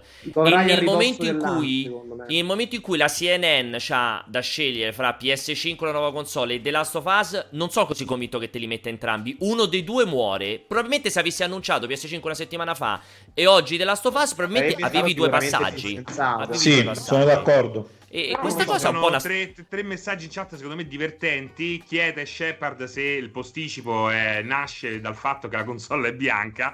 Questo fa ridere secondo me. E fa ridere anche questa cosa qua, perché Mighty Hazard dice: oh, a me Simone mattizza tantissimo.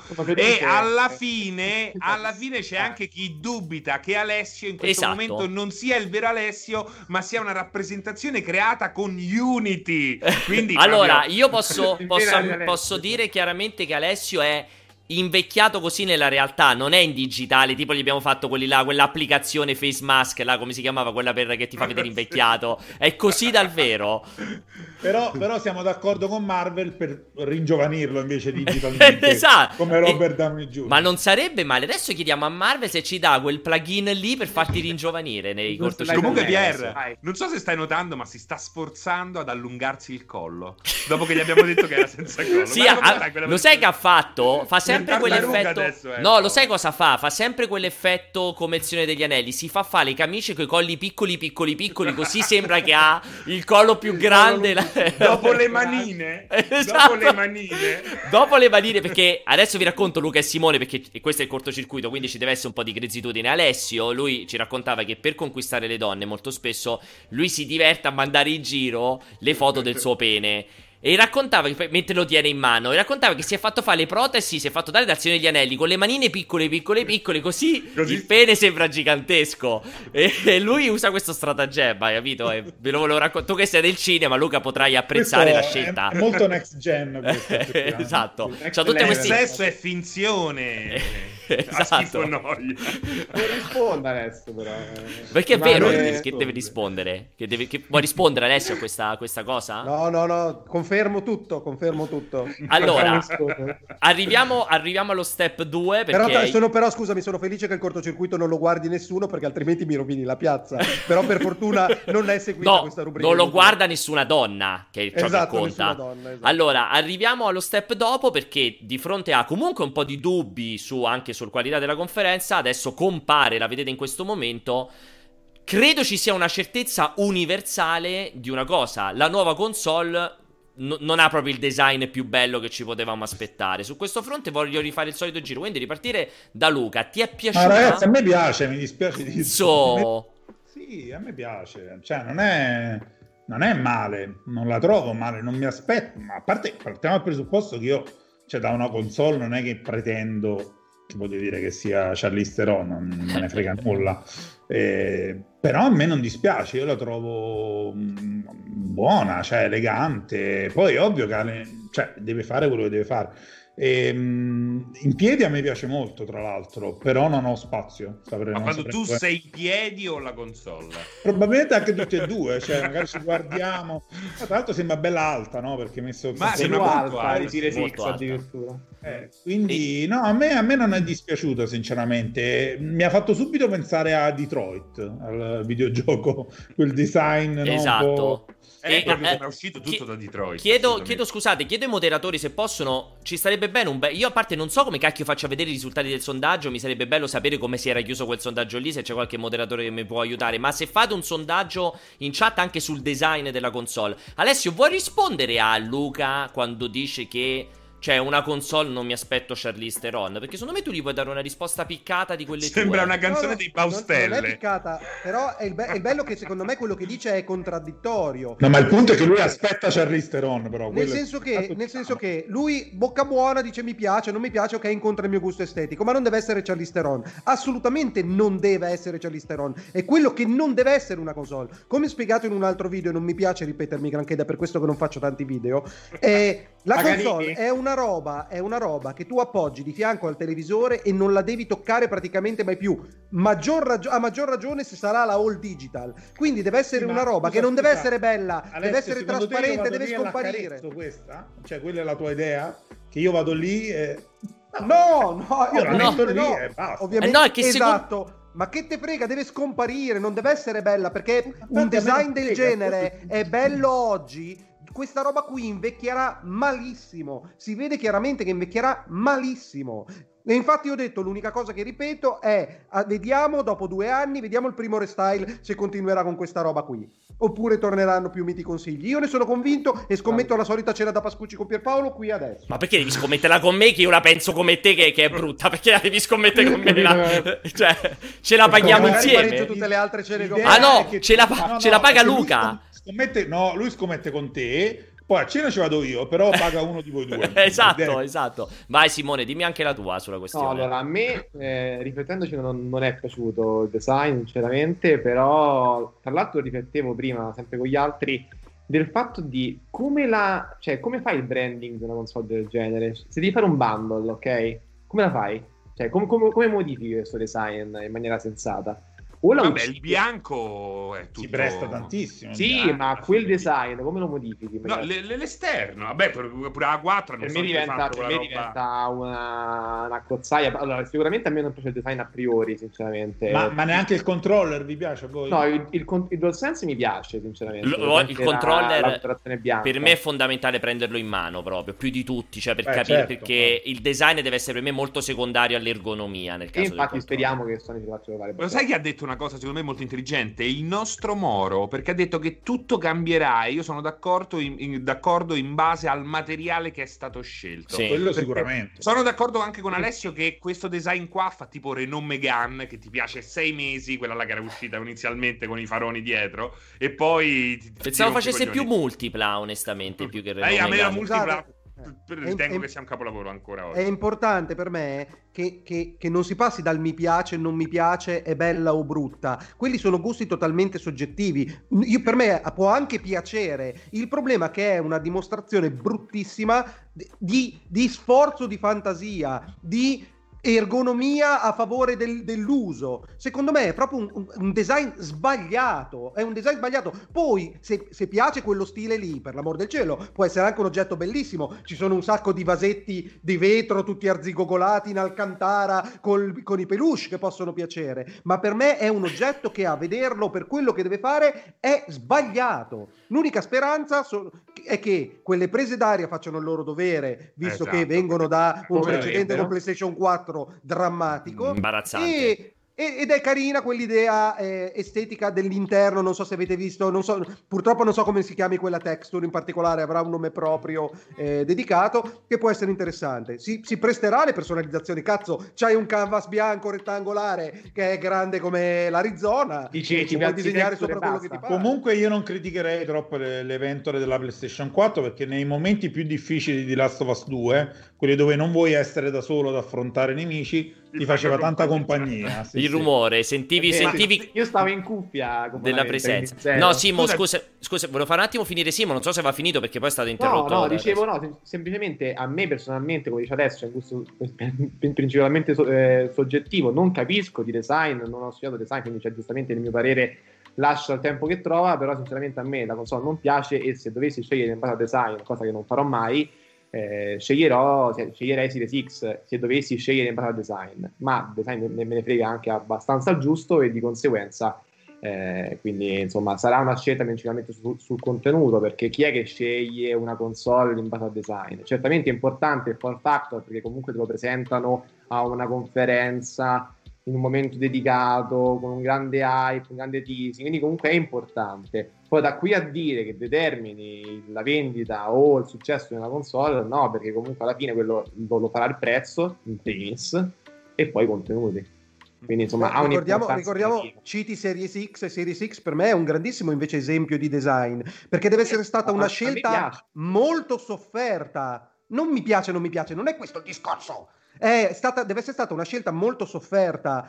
Fare un passo indietro dal punto di vista della personalità, mettersi a servizio dell'uso, creare quello scatolotto e dargli un minimo di appeal in modo che assolvesse al meglio i compiti per cui era stata creata, ideata. Quello per me è grande design. Ovviamente non abbiamo gli oggetti in mano, sarà tutto da vedere, perché poi i fail li possiamo esistono quando diventano concreti nel mondo. Però adesso scusa, ti faccio una domanda. Facciamo un salto in avanti, tra un anno sono uscite tutte e due le console, scopriamo che tutte e due funzionano allo stesso modo perfettamente, come prese d'aria, come tutto. Allora a quel punto cambia il tuo giudizio? Cioè, a quel punto è meglio... No, la... perché per me PlayStation non ha fantasia. Quello che già tu dici, citi brutalmente delle reference. Io nel video ho portato come esempio per me emblematico di che cos'è la visione del futuro, è il Cybertruck di Tesla. Scusami Alessio, ti faccio finire, concluso il sondaggio. Vi piace il design di PS5? Il 57% con 229 voti dice di sì, il 29% dice di no e il 14% dice ancora non l'ho capito. Vai Alessio. Comunque scusami. Alessio, scusami se mi aggancio un attimo, ma tu hai, secondo, a mio parere, io la penso esattamente come te, mi fa ridere che in chat tutti, si scambi il design... con curve, fessure con e illuminazione, con l'estetica, no. Quando poi in realtà effettivamente il lavoro che c'è dietro, che forse è persino sofferto, come dici te, dietro Series X, secondo me è assolutamente straordinario, sì. È molto più anche resistente al tempo, secondo me, più coraggioso. Scusami Alessio, quando l'avete visto avreste mai pensato? Scusami Alessio, è molto importante questa cosa, secondo me non solo c'è quell'errore lì, c'è anche un altro errore molto importante e mi sovrapporrò ad Alessio, ma so che anche lui non potrà fare a meno di rispondere. Alessio non dice, ma io per primo anche non dico e non diremo mai che per essere un design bello deve essere anonimo e invisibile. L'esatto opposto, il design del Cybertruck di Tesla, cazzo, è un cazzotto in faccia, cioè la cosa più riconoscibile. Quello è un bel design. Il fatto che, cioè, non è che se fai una console piena di curve che si nota con i leddini colorati, allora è un bel design. Dipende com'è questo bel design. Cioè, non confondete, allora volete la console anonima e invisibile, che merda il culo, allora è bello il parallelepipedo grigio. È proprio diverso il concetto. È molto semplicistica come cosa vederla in questo modo, ecco. Cioè non è poi che stronzate, raga, è diverso, non è che mi piace o non mi piace, esatto. È proprio un altro tipo di discorso, è proprio poi, su un altro livello. Ci sono anche un po' di aggiunte extra, cioè la doppia scusate, io non la trovo brutta, io la trovo molto carina. Tu la guardi, ha questa linea sinuosa, cioè è disegnata da... Sta parlando della Series X? No, sto parlando di PlayStation 5. Non è brutta, secondo me non puoi dire che è brutta, che non vuol dire niente, può non piacerti, ma esatto. Tra l'altro poi c'è anche il problema della doppia scusa, cioè il doppio design, anche quello che non è solo un problema, abbiamo ripetuto più volte, non è solo un problema di cioè fare il doppio design, più o meno uno è più bello dell'altro. È proprio un problema anche di posizionamento sul mercato. Non è una roba semplice quando al lancio devi piazzare due console. Cioè fai capire al pubblico, cioè perché quella ce l'ha, quell'altra non ce l'ha, cosa c'ha di più quell'altra. Inizia il dibattito sul prezzo, inizia il dibattito sul rifornire. Allora, come ha detto bene prima pure Simone, quando iniziano a fare i bundle cosa succederà? Ci saranno i bundle per entrambe le versioni, il bundle è solo quella col disco perché col fatto che concettualmente lo vendi col gioco. Cioè crea tutta una serie di... per me è un po' un piccolo autogol di PlayStation, perché ti sei generata comunque un problema, non è che ti sei migliorata la vita facendo sta doppia versione. Io farei il bundle della Digital a cui dai il gioco col disco, però. Esatto, che lo regali a quello che ha preso col disco per compensarlo, e qui adesso dirò come piace ad Alessio, per compensare il fatto che la versione della console col disco è proprio brutta. Cioè lì non è neanche mi piace o non mi piace, se fai cioè proprio... Sembra che hanno preso quella Digital, hanno detto porca troia, in modo non filiamo il disco dopo che l'abbiamo disegnata. Perché cioè, fa molto ridere Pier che in chat dicono ma con l'Xbox sembra un case per PC, quando poi in realtà è tutto il contrario, secondo la moda di oggi. Esatto, pensa quanto siete scollegati dalla realtà. In realtà oggi è più esatto, è più la PlayStation 5 con le lucette colorate, il case di un PC. Comunque mi dispiace perché ho preparato questo cortocircuito in grandissimo ritardo, in grandissima fretta, perché c'è un dato di fatto, si sono generati una quantità di meme su questo design incredibile. Ce ne sono alcuni con le confezioni dei router Netgear che sono incredibili, cioè veramente ce ne sono alcuni che gli hanno messo le antenne con poi la foto della scatola, cioè con la scatola del Netgear router, cioè è davvero, se lo metti di fianco comunque a dei router Netgear è incredibile, perché cioè la gente ha fatto dei lavori sconvolgenti. veramente in tempi brevissimi. Io non ho mai visto una tale quantità di meme in così poco tempo. Però è la potenza devastante della comunicazione di Sony, che appena scorreggia veramente si sente la puzza in tutto il pianeta. Esatto. Comunque è incredibile questa cosa qui. Comunque vabbè, insomma, abbiamo quindi anche qui valutazioni. Mi piace tutto questo, queste valutazioni discordanti, cioè comunque è una cosa. Chiudiamo, mandiamo due vocali a caso e poi dopo chiudiamo, che mi sono. Va bene, vediamo se sono arrivati i due vocali, li facciamo sentire completamente random. Aspettate, voglio vedere se li, prima di tutto, se li ritrovo. Un secondo solo. E facciamo rispondere i nostri ospiti. O chiaramente li dovrò prendere completamente. Spero che siano su a caso. Completamente a caso. Allora, fatemi vedere. Sì, sì, ce ne sono. Ragazzi, saranno 700. Allora, andrò completamente a caso, ma non così a caso, perché andrò non in base. Primi, no, andrò in base alle faccine che vedo che hanno mandato il messaggio. Quindi preparati, Luca. Questa è una parte del format del cortocircuito. Domande vocali dal pubblico. Ciao a tutti, ragazzi. Cioè, io domando come fa la gente a domandare questo effetto wow che non c'è stato alla presentazione di ieri. Ma il mio effetto wow è stato vedere un sacco di nuovi video, un sacco di nuovi giochi. Cioè, questo per me è già un buon inizio. Non lamentiamoci. Allora, c'è poco da rispondere qui. Mi dispiace perché ho scelto questo, perché abbiamo scoperto qual è la voce reale del nostro silente. Perché io ho cliccato, perché è il tipo veramente che fa silente, e porca troia oggi ha mandato la domanda normale. Cioè, allora non rispondiamo perché l'abbiamo detto. Vado un'altra. Cioè, ragazzi, una domanda. Niente, vabbè, oggi questo è il nostro topolino. Oggi, ragazzi, siete tutti seri, cioè ci avete tempestato ieri di domande con tutte le voci di tutti i casi umani del mondo, e oggi invece siete stati tutti precisi. Quindi in realtà voleva essere una trappola la tua, okay. Incredibile, m'ha fregato. Niente, andrò ancora a caso, aspetta, ne scelgo un altro. Vai, però questa fino alla fine. Vado. Ciao ragazzi, allora innanzitutto avevo fatto una piccola canzoncina per voi, ma dato che 40 secondi non la posso caricare, allora provvederò a fare una canzone ancora più piccola. Poi volevo chiedere se secondo voi le alette della PlayStation 5 sono di plastica oppure potrebbero essere. Aspetta, porca troia, potrebbero essere. Aspettate. Secondo voi le alette di ceramica PlayStation 5 sono di plastica oppure potrebbero essere di qualche altro materiale? Vai Alessio, rispondite, che secondo me tu a occhio non riesci a capire. Le alette sono di plastica o di un materiale speciale? Allora, è impossibile saperlo adesso, ma al 99% sta roba è fatta di plastica, cioè. Perché lo dici con questa certezza? Non potrebbe essere ceramica, come dice Luca? O... Esatto, come possiamo buttare via dei soldi completamente in modo totalmente inutile? Prossima domanda. Secondo me lo faranno apposta per sorprendere te. Esatto. Poi ceramica $3,99. Voglio vedere quando vi cade per qualche... Come la polvoccia della ceramica. Però è bellissimo quando... di porcellana, che quando cade si sbriciola. Sarebbe bellissimo, scusa, aspetta. Però poi devi rimandare tutto indietro all'assistenza, ogni singolo pezzo. Ciao ragazzi, ho visto la recensione che ha fatto Pianesani riguardo la PlayStation 5, che ha preferito l'Xbox per fattori di design, dove ci starebbe bene che argomentiamone, perché io non sono per niente d'accordo e non mi è piaciuta l'Xbox. Ecco Alessio, questa è colpa tua. Lo senti il popolo reale, Alessio. Però ha fatto abbi il coraggio di confrontarti con la vita reale. Di premessa, e poi non ha detto la sua, ha detto che non è... Ne abbiamo già parlato. Ma lei ti ha chiesto la stessa cosa che dico io non ho ascoltato quello che hai detto tu, ma io di base non sono d'accordo con te, cioè. Esatto.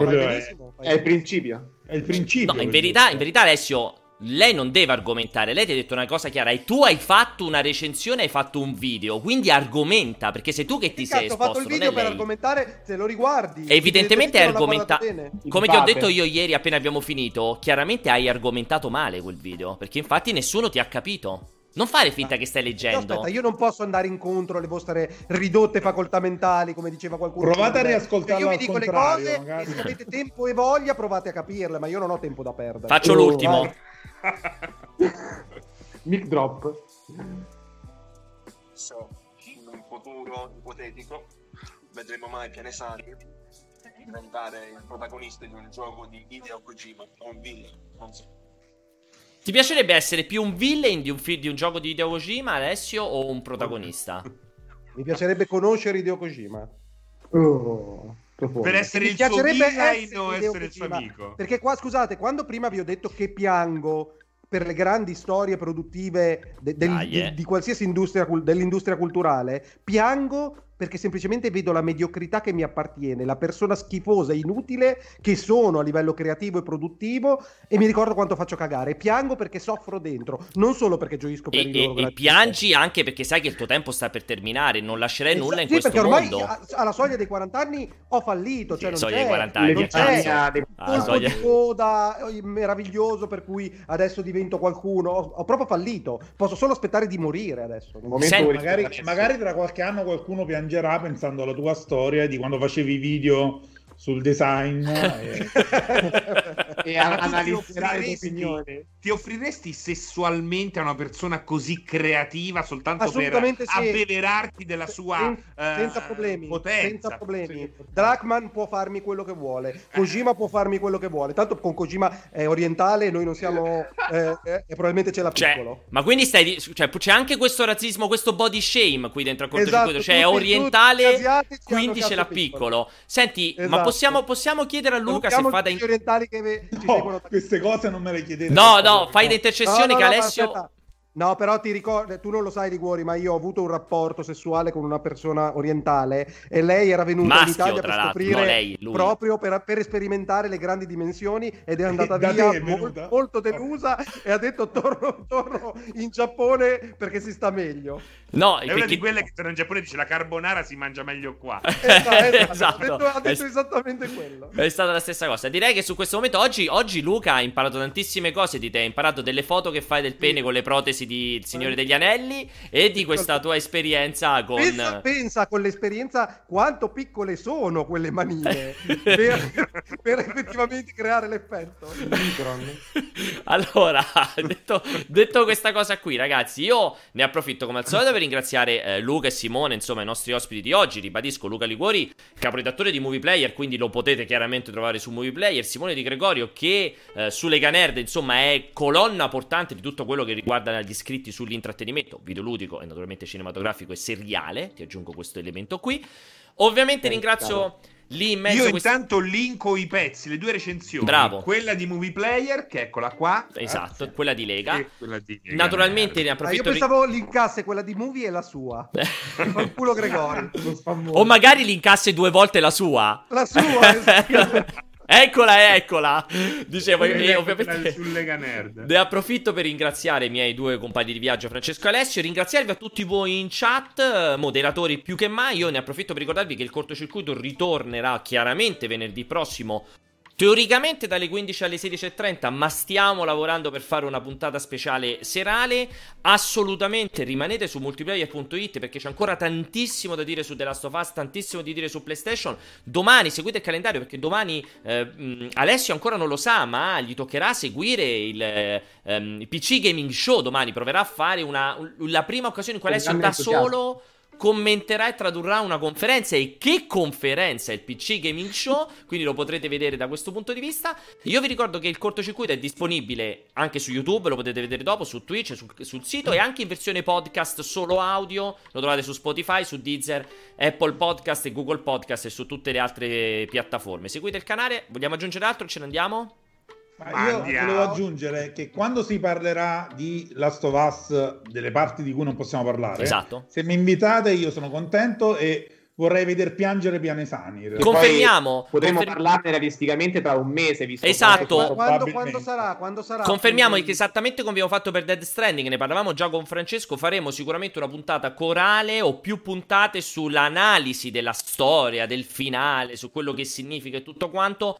Probabilmente un mesetto dall'uscita del gioco, insomma metà, inizio luglio, insomma vediamo esattamente come abbiamo fatto con Dead Stranding. Grazie a tutti, tantissimi baci, e statevi bene. Buon weekend ragazzi, ciao a tutti. Buon weekend, ciao ragazzi.